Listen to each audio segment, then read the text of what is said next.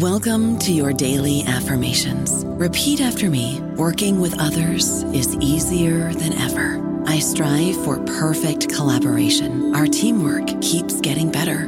Yeah, affirmations are great, but Monday.com can really get you the teamwork you desire. Work together easily and share files, updates, data, and just about anything you want all in one platform.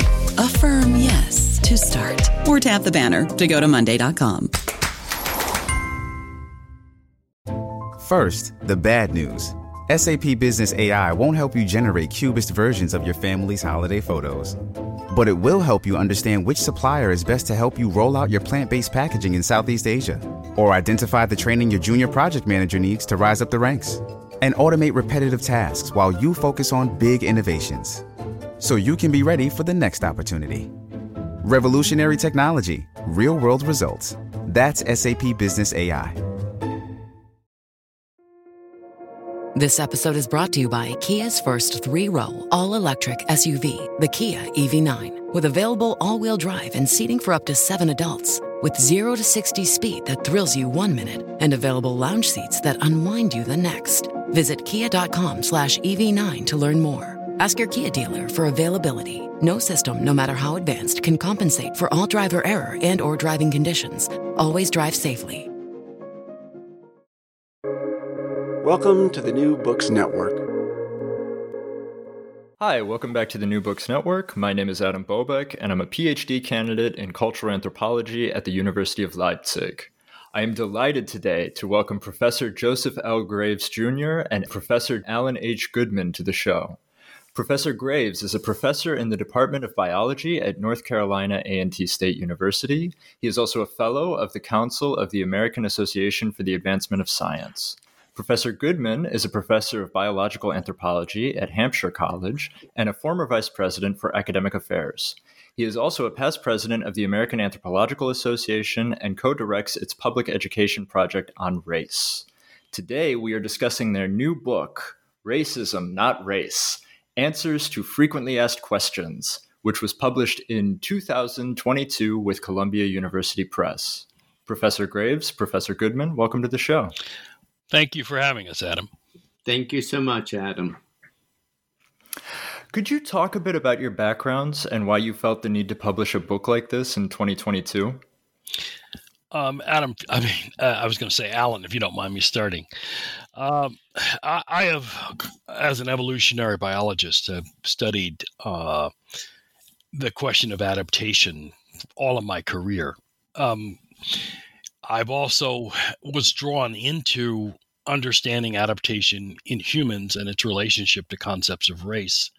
Um, in part because I was the first African American to become a PhD in evolutionary biology, and issues of racism were always, you know, impacting me personally and impacting my professional career. So there was really no way around it for me. And for me, uh, as an anthropologist, as you said, I'm interested in the intersections of culture and biology, and races par excellence, unfortunately, perhaps, one, or racism as well, one of those places where we see that intersection. Um, my original work, um, I'm really interested in how culture gets under the skin, and particularly large scale political economic processes such as inequality and poverty. Um, and I, when I went to school, in the 1970s, I took a class with a fellow George Armelagos, my future mentor, in which he taught that race as biology was a myth.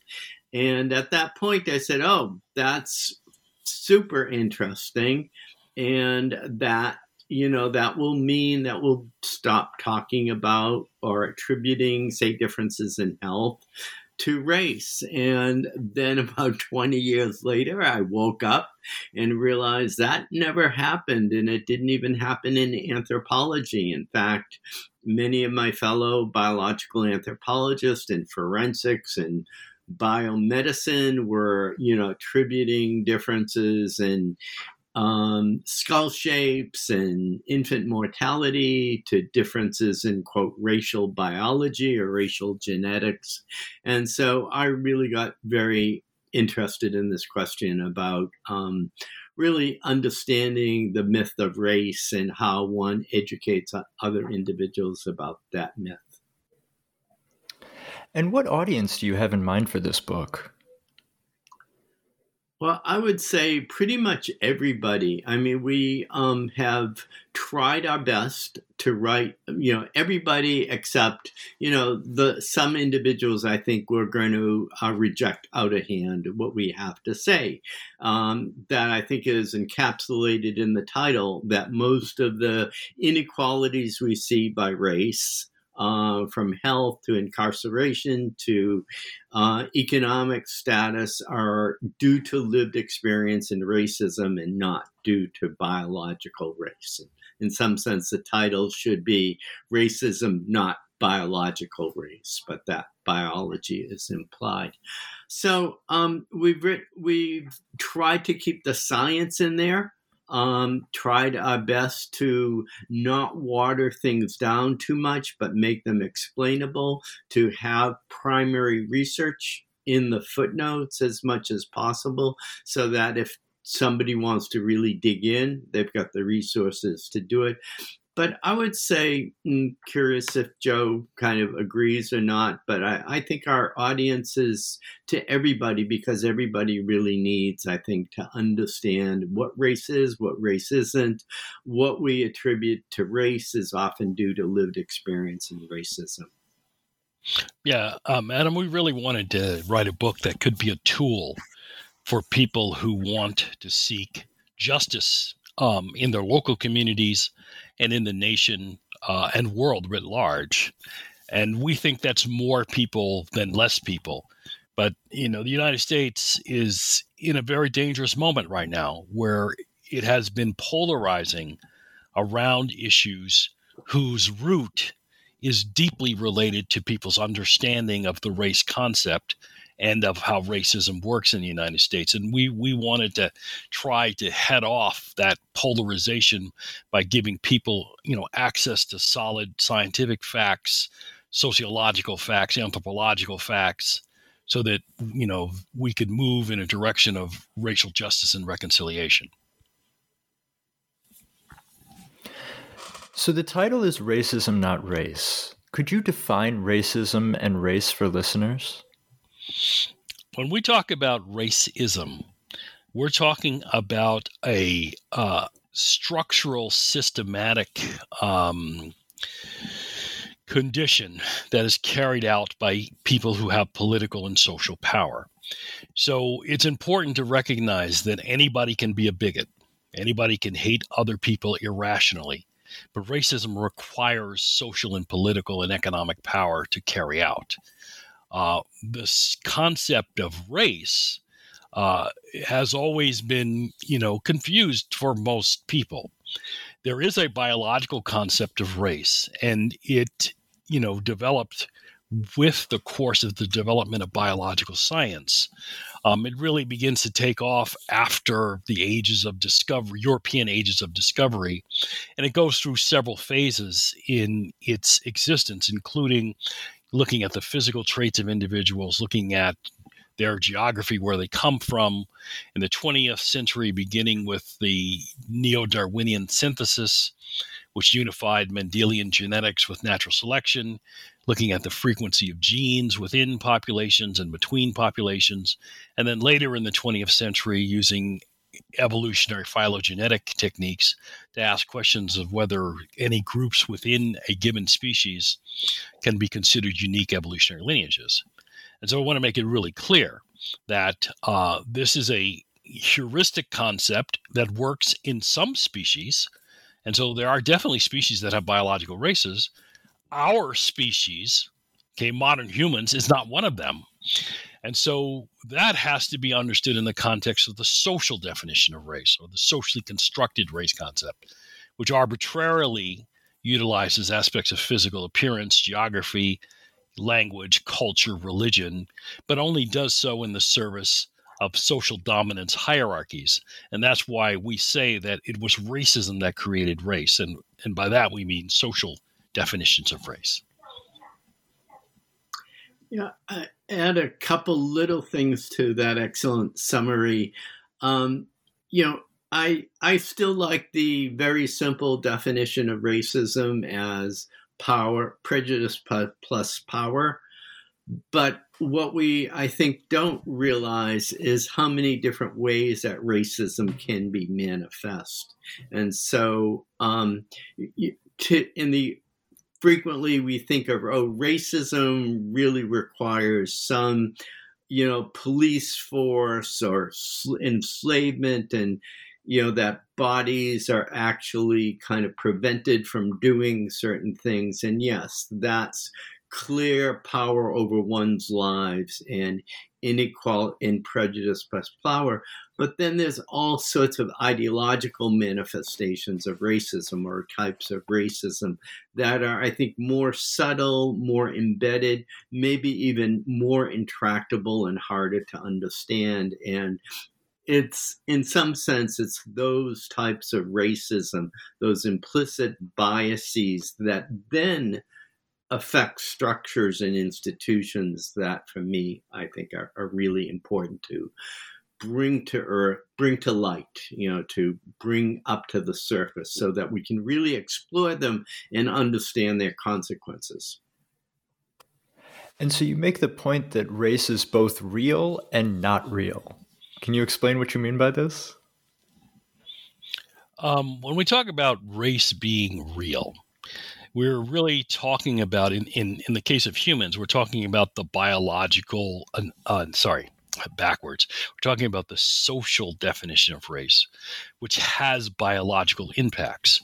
So, for example, where one lives can have a powerful determinant upon the likelihood that you're exposed to pollution, bad air quality, bad water, like, you know, inner cities like Flint, Michigan, where, you know, residents were being um, given elevated uh, concentrations of lead in their drinking water for, for decades. Um, it also has powerful impacts in particularly in racialized societies with regard to opportunity uh, in education. Uh, whether you will get hired for a job or not. Um, you know, one study in the 1990s showed that a European American man who had done time in prison um, had a higher likelihood of being hired compared to an African American man who didn't had never gone to prison and had an excellent resume for the job in question. So, uh, race in the social sense plays a powerful role in racialized societies with regard to an individual's life choices. This impacts how long you live. This impacts um, your health during the time that you're living, and so on. And so um, that's the real part. What's not real is the biological conception in humans. In other words, the groups that are called races in our species are not biological races, and that's the part that's the myth. So, you write about the history of the concept of race and how it developed over time. Could you talk a little bit about that history? Yes, we um, talk about how the yeah, human beings you know, had encountered people with different physical features, you know, for a very long time, and particularly if we think about uh, in the you know the cultures of the the Hebrews, the Greeks, and the Romans, um, you never saw the emergence of a, a biological race concept within humans, um, and you know, essentially people were characterized by whether they accepted Greek or Roman or Hebrew culture or not. And so these groups weren't rigidly hierarchically related to each other. That hierarchical relation really begins after the European voyages of discovery, um, beginning in the 15th century, and particularly the establishment of colonialism in the New World and the transatlantic slave trade. And that's when we began to see um, naturalist theories of race, along with also religious theories. And one of the points that people seem not to recognize is that prior to 1859, all biology was special creationist in its content. And so naturalists were thinking about human biological variation, which they were calling race, from that lens and not that of modern evolutionary thinking. So, Alan, do you have anything that you'd like to add about the history of the race idea? Yeah. One of the things that I like to do is make a distinction between uh, the development of race as a legal concept and the, how scientists got involved. And as Joe said, you know, there are natural scientists involved in studying other organisms and varieties and types and things of that sort. And um, but in the Americas, what happened with slavery and colonization is it became a legal necessity or you know political necessity to to invent the idea of race or to make it legally an entity. And for example, in 1691, we see this quite clearly in the Virginia colonies in the law that uh, that um, made it illegal for enslaved Africans to marry uh, Europeans and especially indentured Europeans. We know, of course, that many African enslaved African women were raped by white men. Um, that was not what the law was going after, but rather, you know, marriages between African enslaved Africans and European Americans. And so at this point, all Africans are lumped together as one race or one group. All Europeans are lumped together as one group. Scientists really get into the race business later on. Um, and especially we see this um, with in, with the with the first individuals that try to provide an ethical defense, uh, ethical case against slavery, and then others get involved to try to ethically defend slavery by saying that God or evolution created different races with different abilities and that Europeans were more able to govern. Other so-called races were less able to govern. And you know this is sort of hogwash pseudoscience of the 1800s the problem is that it continues um, even today and for instance around time of jim crow it was really prevalent to see you know studies of black brains, anatomical connect, collections that study differences between, in quotes, black brains and white brains, to still, even in the 1900s, to try to show that mm, that the brains are inherently different one from the other, and to continue to justify lynching, Jim Crow, et cetera, et cetera. So You've you've published this book in 2022. And as you've just mentioned, the history of race develops over time. And I suppose my sort of unfortunate question is uh, why is there still the need to publish a book like this in 2022? Well, honestly, Adam, I can tell you that I, I wrote um, my first book on race, The Emperor's New Clothes, in 2001.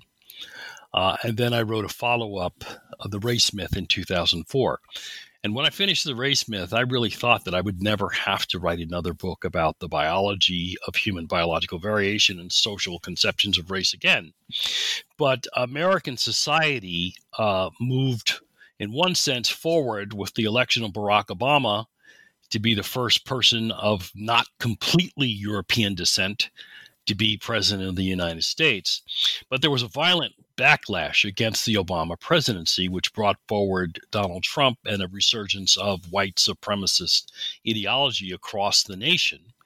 Um, and so Alan called me in 2019, and he was thinking along the same lines I was that there was a need for a book that addressed these ongoing misconceptions about race simply and in a question and answer format. And so we agreed to write Racism Not Race um, together in 2019. And that was, by the way, before the George Floyd murder, which really changed the tenor of of Americans with regard to the reality of racial injustice in the United States. And I would add that we would think that understanding race, human variation, racism, I mean, these are such fundamental concepts to not just in the United States, but in the world that everybody would know that. You know, a fourth or fifth or sixth grader would know that. And in fact, when I've gone and taught just briefly 40 minutes to a fourth grade class, they get that human biological variation, you know, what we see is a reality, but race is an idea. You know, and that idea, you know, maybe in 1700 you could be excused for thinking, not being able to separate human biological variation from the concept of race. But in 2022, there's no excuse. You know, we simply know that hu- humans don't have races. So, um, you know, so yeah, I'm as kind of confused about this, or not confused, but concerned that basic ideas for which democracy is based on are not being taught. And so I guess one can ask the question why they're not being taught. And the power structures like like the existing status quo that you know they they they seem to think that that's functional but i would say in the end it's not going to be functional that you know the levels of socioeconomic inequality by class, the levels of inequality we see by race, those are things that are already eroding the structures of the United States and will continue. So I think Unfortunately, this book was really necessary. It won't be the last word. I hope there's more discussion. I'm glad we're doing this podcast. Um, but I, you know, both Joe and I absolutely thought in 2019, as we do today, that it was really necessary to write it and write it as clearly as possible. I don't know about you, but I'm very busy and I don't have a lot of time to cook. That's why I subscribe to Factor. Eating better is easy with Factor's delicious, ready to eat meals. Every fresh, never frozen meal is chef crafted, dietitian approved, and ready to go in just two minutes. You'll have over 35 different options to choose from every week, including Calorie Smart, Protein Plus, and Keto. These are two minute meals. Factor meals are ready to eat and heat, so there's no prepping, cooking, or cleanup needed. They're flexible for your schedule. Get as much or as little as you need by choosing your meals every week. Factor is the perfect solution if you're looking for fast, premium options with no cooking required. Sign up and save. We've done the math, and this is important. Factor is less expensive than takeout, and every meal is dietitian approved to be nutritious and delicious. Head to factormeals.com slash NBN50 and use code NBN50 to get 50% off. That's code NBN50 at factormeals.com slash NBN50 to get 50% off. One area even quote unquote progressive people turn to in order to sort of defend a folk concept of race is medicine. And you have a whole chapter addressing questions dealing with, with race and medicine. Can you speak to things like the distribution maybe of sickle cell anemia that come up time and time again in discussions about race? Yeah, let, let me talk about sickle cell as an example that, that many people bring up as kind of the example of the race specific disease. And really, this is part of a history of medicine and science, which it was always thought that certain diseases get certain races. In fact, you know, there goes back and even to points where um, individuals were surprised that African Americans were getting cancer because cancer was seen as a disease of civilization. And of course, in quotes, African Americans didn't have, you know, weren't exposed to civilization. Yeah, cockamamie, crazy. Um, sickle cell. Um, you know, sickle cell is, we now know, is um, due to a genetic change in the hemoglobin molecule. There's four chains of amino acids. It's a change in the beta chain, beta chain that changes the shape of the the red blood cell, makes it a little bit less able to transport oxygen, which is what red the hemoglobin molecule is all about.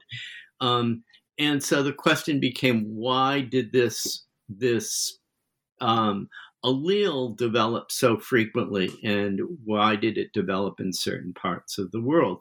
Initially when it was discovered by people like cooley and other people who first like did the microscopy of red blood cells they even they were so embedded in the idea that this must be a disease of africanness eh, when that when italians and people from the mediterranean were found to have sickle cell, they said, Oh, you must be lying about your ancestry. You must have African ancestry.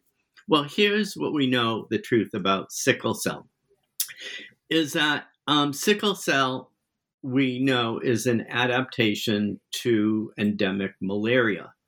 And the areas in which we get endemic malaria are tropical places in which you've cleared forests for agricultural lands, and large human populations are coming in contact with the Anopheles mosquito that carries the malaria parasite.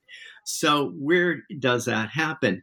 It doesn't happen all over Africa. Rather, it happens in one pl- one zone in Africa, East Central Africa, that happens to be the area where most enslaved Africans come from. But it also is found in the circum-Mediterranean, the Arabian Peninsula, in southern India, and it's not found in North Africa or South Africa or East Africa. So sickle cell to say sickle cell is sort of a race specific disease is totally fallacious. It just doesn't, it's not true. But in fact, sickle cell is a great story of how humans adapt to environmental conditions. But those adaptations occurred in different parts of the world. So, long story short, sickle cell has nothing to do with race. It has everything to do with evolution and adaptation. Yeah, and Adam, I've been writing on uh, racial misconceptions in medicine since the 1990s. And what's really interesting is that now, finally, um, we're beginning to get a hearing in prominent medical venues. So the last year, um, 2021, I spent with my colleague Dr. Andrea Good, uh, sorry, Andrea Deyrup of the um, pathology department at Duke University, doing a revision of Robbins' Basic Pathology.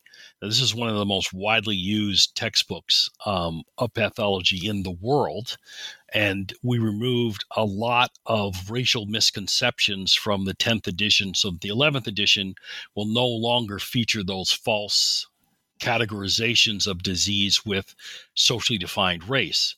In addition, um, she was a real pioneer in convincing the other editors that it was really necessary to include uh, images and what we call inclusive images of diseases that manifest in the skin so that people could actually training physicians could see that some of these common conditions look very different when a person has more melanin in their skin compared to the fair skin of northern europeans um, we also had a perspective piece published in the New England Journal of Medicine, which is one of the most prestigious medical journals in the world, uh, in early February, where we called out racial misconceptions in medicine. And we made the points that Alan and I made in our book in the New England Journal of Medicine. We have another paper coming out this month in the journal Academic Medicine, where we reviewed the use of, of racial terms in one of the most widely used uh, textbooks of pediatrics and demonstrated that there were you know rampant problems and again made suggestions for how those things can be repaired so the long and short of it is you know socially defined race and disease do not correlate with each other. Although as i pointed out in the earlier portion of this conversation, because socially defined race has biological impacts, socially defined race or membership in socially defined race can raise your probability of getting particularly um, diseases that are the result of social conditions. So things like, for example, heart disease or cancer or stroke. That doesn't mean that people of African descent or East Asian descent or um, Latino descent are more likely genetically to get these conditions. It means that the social conditions of life that they undergo in racialized societies can contribute to whether they're more likely to get these conditions. In chapter 11, you imagine a world without racism. Before we get there, I'd first like to ask what would a world with biological race look like? So uh, you're you're asking us to to essentially tell you if the human species had biological races, what would the world look like? There's really no way to predict what it would be like. All that would simply mean is that there would be more genetic variation between human groups than there currently is. That wouldn't necessarily mean that any specific group would be better at one thing compared to another thing. So, so, there's simply no way to know how the world would be different if biological races were real. We certainly know how the world operates today because people think that biological races are real. So, for example, I mean, one way you could think about it is if you went back in time and thought about when anatomically modern humans, Homo sapiens, came in contact with Homo neanderthalensis. Now, the question of whether the Neanderthals were really a biological race that had adapted to living in conditions in Europe, or whether they are, in fact, a separate species from modern humans, is not really settled. Um, we know that Neanderthals uh, and sapiens, you know, hybridize with each other in areas of contact. But you know, species can do that, and of course, biological races could do that. And certainly in the case of the Neanderthals, from what we think about what they look like physically, they had prominent physical differences compared to anatomically modern humans. So that would be one thing that you could possibly occur if we really did have biological races. We could have far more prominent physical appearance differences than we currently have.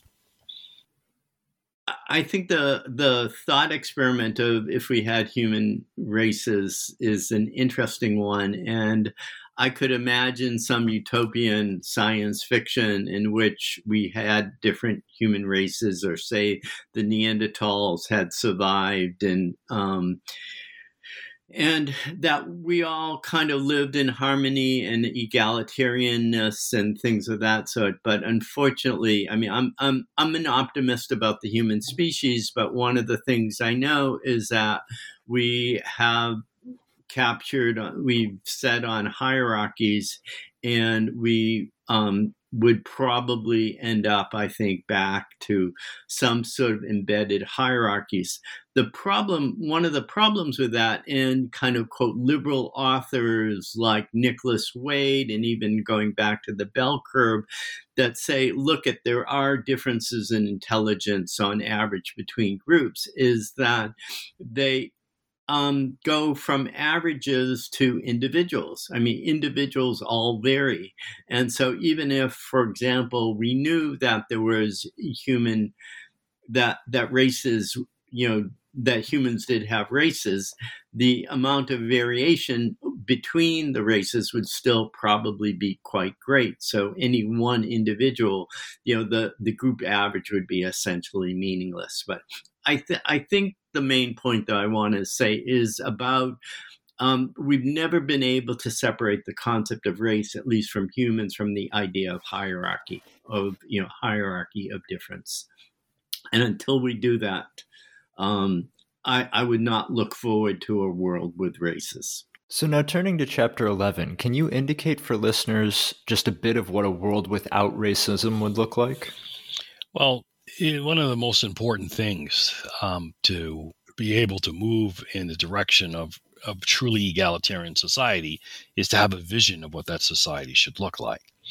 And in, in a world without racism, I mean, we would go to the words of you know previous thinkers on this question with a, with regard to equality of opportunity. So every child born in, and here I'm speaking about the United States, but every child born in the United States would have the opportunity to live up to their potential without their socially defined race being the primary primary indicator of what's going to happen to them.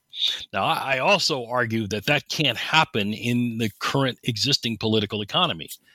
In other words, I don't think capitalism can ever get rid of racism. Uh, the two are so deeply tied together that we're really talking about a world that would be a, a society that would be operating on socialist principles. The idea that everyone should be given you know adequate health care everyone should be given decent places to live. Everyone should be guaranteed access to clean water and clean air. Everyone should be given the opportunity to have meaningful employment that allows them to enjoy living in our society instead of you know having to make ends meet you know making decisions about whether you have heat this month or whether you have food this month. So that's the society that i envision one where every person has a, a, the ability to, to live up to their potential and, and, a society that values the potential of all of its citizens. Absolutely. That opportunity is no longer constrained by race. And I think we would see that when we begin to see close, serious closings of gaps and all of the myriad statistical differences we see um, in health, in wealth, in incarceration, education, etc. Let me just give one example of how this might look is that we in most countries we know that there's a class difference in height. You know, you know, there's you know height is controlled on a group level by genetics, but also environmental conditions.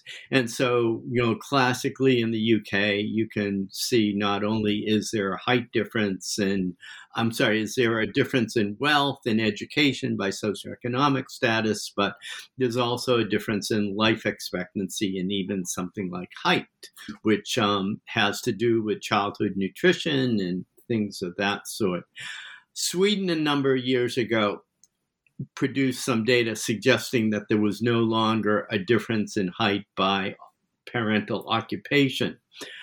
Now imagine the same thing um, in the United States, where we get to a point where there's no longer differences in infant mortality or maternal mortality um, by race. And at that point, that might be you know we're approaching a world not just without racism but a world in which the idea of race has less salience less important. And i live i currently live in germany where it's actually very difficult to find racially aggregated data could you speak to what role racially aggregated data plays in determining the continuities of racism? Yeah, so many a lot of people would think that well, collecting data by race doesn't that reinforce the importance of race or the validity of race or even you know somehow leads to animosities and racism and things of that sort. And i think they have it exactly backward. Um, you know i've talked a lot to people in france i've in in European countries that do not do nearly as good a job of collecting, aggregating data by race. And I think that is really problematic because without doing so, you can't track these racial inequalities that we're talking about. It makes it much, much harder to do so. So we know they're there, but governments, et cetera, have less ability to deal with it. Um, to say a little bit about the US, um, the U. in the United States, we have from 1790, the first census, we've collected data aggregated data by race. Um, it changes every 10 years, um, but these data are not just for census and use of allocation of resources, but are also used in health and housing and education, et cetera. So these become really important to understand and track racial inequalities. They're far from perfect because race is a chameleon. You know, it can't be defined. In fact, the Office of Management and Budget Directive 15, which is the manual for the official race and ethnic categories in the United States, has actually says in its small print that these classifications are neither scientific nor anthropological. Yet they are super important and have been shown to be super important to track inequalities. So, um, I, I would like to say you in Germany are, are ahead of us, but I think at this point, no, you can't ignore race. You have you um, ignoring race won't get rid of racism. Yeah, it, it just perpetuates it.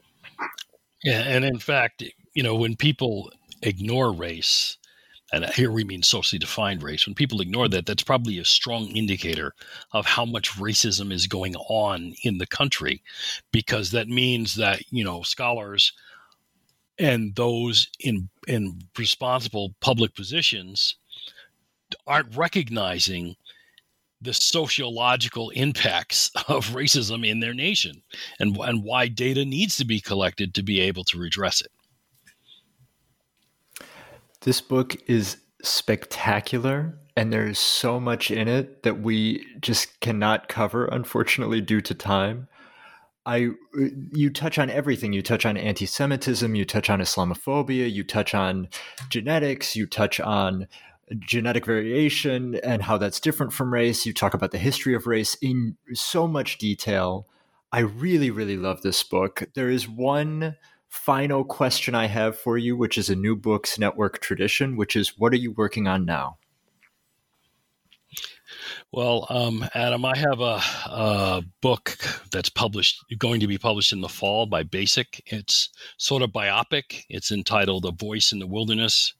A pioneering biologist explains how evolution can help us solve our biggest problems. I also have another uh, book manuscript under review right now that's going to address critical race theory in the United States.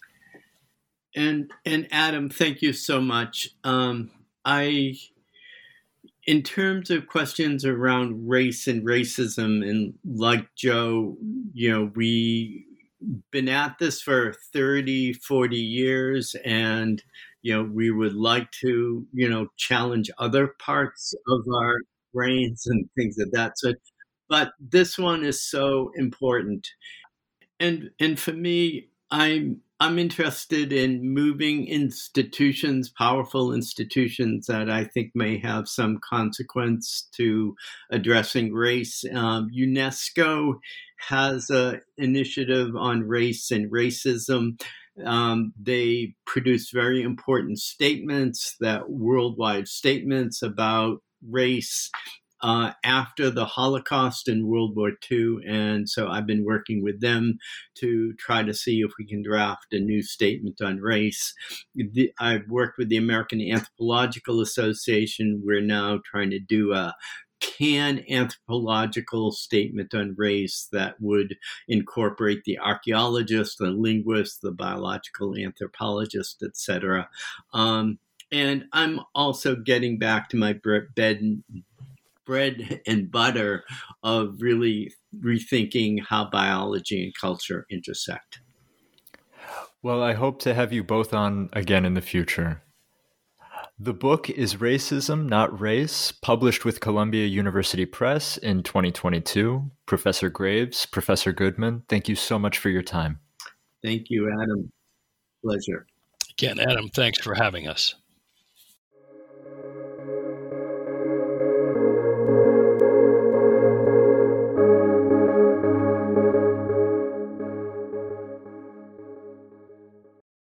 Hello, it is Ryan, and we could all use an extra bright spot in our day, couldn't we? just to make up for things like sitting in traffic, doing the dishes, counting your steps, you know, all the mundane stuff. That is why I'm such a big fan of Chumba Casino. Chumba Casino has all your favorite social casino style games that you can play for free anytime, anywhere with daily bonuses. That should brighten your day a little.